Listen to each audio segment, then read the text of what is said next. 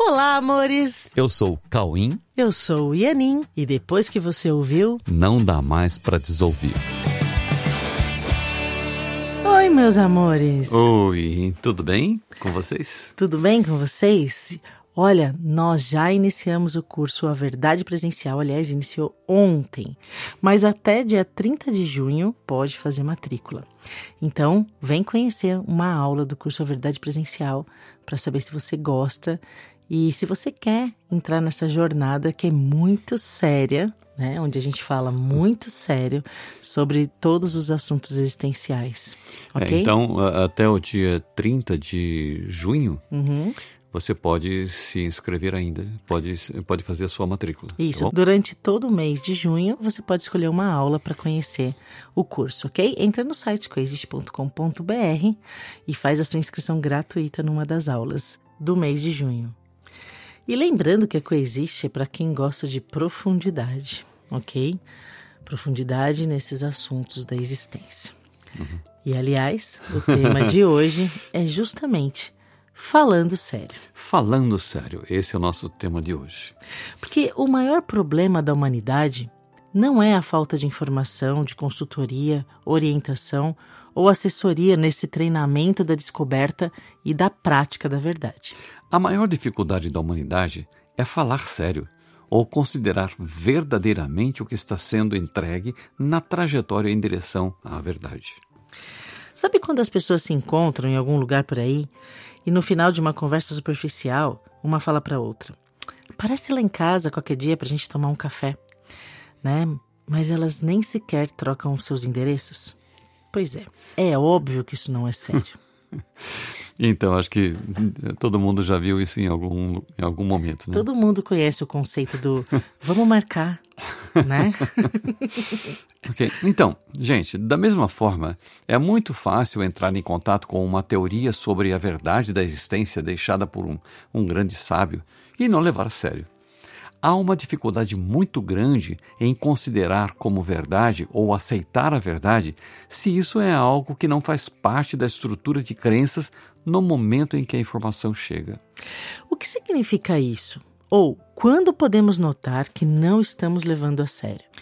Quando você entra em contato com palavras e ações de um grande sábio e você não acha estranho, olhe de novo, leia de novo, porque talvez você não tenha considerado que esse sábio realmente vivia da maneira que ele falou e fez o que fez porque, para ele, era um ato espontâneo. E essas palavras e essas ações eram a única possibilidade diante da sua maneira de ver a vida, de ver os relacionamentos e as circunstâncias. Olha, é o seguinte: atos perfeitos são sempre espontâneos, porque a espontaneidade nasce naturalmente no que somos verdadeiramente, e o que nós somos verdadeiramente é perfeito. Quando nós entramos em contato com ensinamentos muito profundos e verdadeiros, as nossas crenças se sentem ameaçadas diante da verdade. Porém, somos livres para decidirmos pela verdade.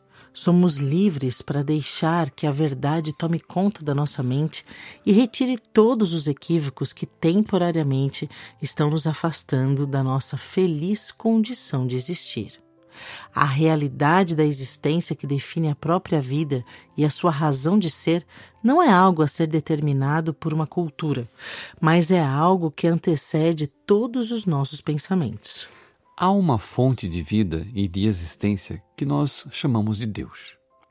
Há uma perfeição nessa base existencial que é a garantia da nossa felicidade, porque define o que verdadeiramente nós somos, independente do que nós pensamos.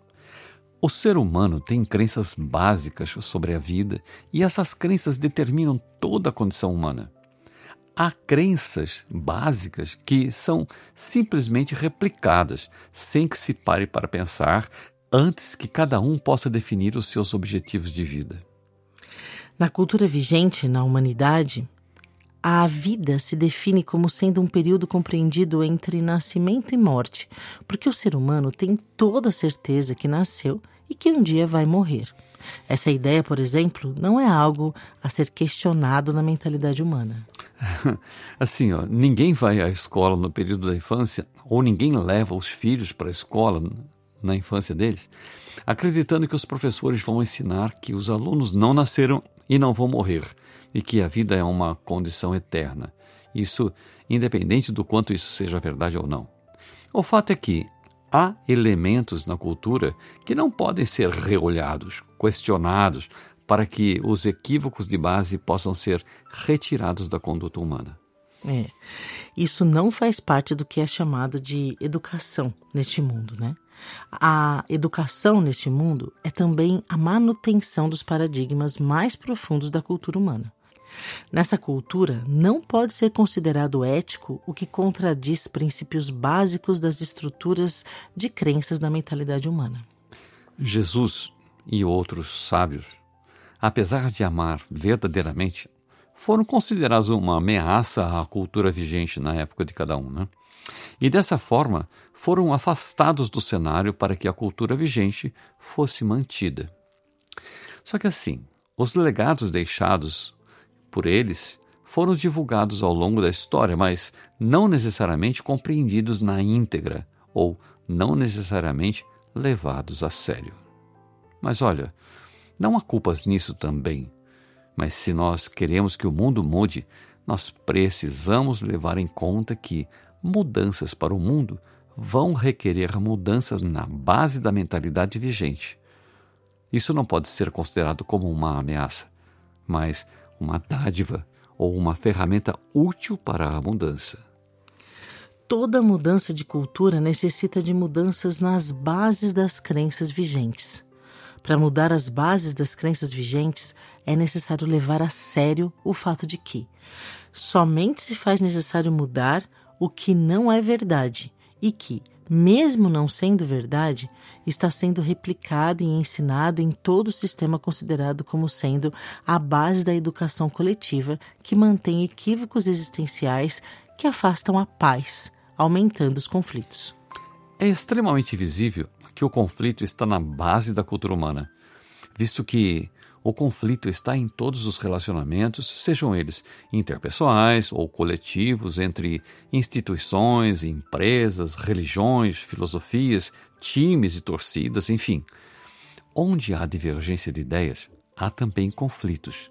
E na cultura humana, a divergência de ideias é considerado como algo normal, sem que haja a intenção de descobrir onde está a verdade quando há percepções diferentes sobre os mesmos fatos. Há fatos que precisam ser reolhados por serem fatos que norteiam a conduta humana e mantêm os conflitos, gerando todo tipo de desconforto, assim como decorrências bastante destrutivas que se manifestam desde as dificuldades nos relacionamentos até as doenças e as guerras. Aprender significa colocar algo novo na forma de pensar e de perceber. Aprender significa promover o entendimento do que era desconhecido até então. Aprender significa mudar a forma de pensar. Aprender a verdade significa eliminar equívocos na mente, independente de quais sejam esses equívocos, independente dos apegos que se tenha gerado sobre esses equívocos. Equívocos não são condenáveis, mas precisam apenas ser reconhecidos como equívocos para que sejam substituídos pela verdade correspondente em nossa mente. Mentalidade aberta é a base da sabedoria. Se nós queremos ser sábios, nós precisamos manter a mente aberta para a sabedoria, independente de como ela chega e de quais foram os meios que trouxeram o que é verdade. A verdade é soberana em si mesma e não depende da percepção de cada um, mas é a maior dádiva para quem realmente decidiu falar sério sobre ser feliz. Depois de entender isso, eu vou até repetir.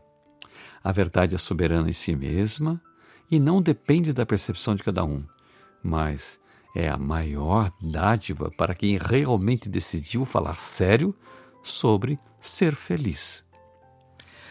Muito bom. Então vamos falar sério sobre assuntos existenciais, que é a única forma de falar sério sobre ser feliz. Então, esperamos vocês agora, durante o mês de junho, nas primeiras aulas do curso A Verdade Presencial. Sim, vamos falar sério sobre ser feliz. Entra no site coexiste.com.br E a gente se vê por aí. É isso. Esperamos vocês. Fiquem com Deus. Um beijo. Um beijo no coração.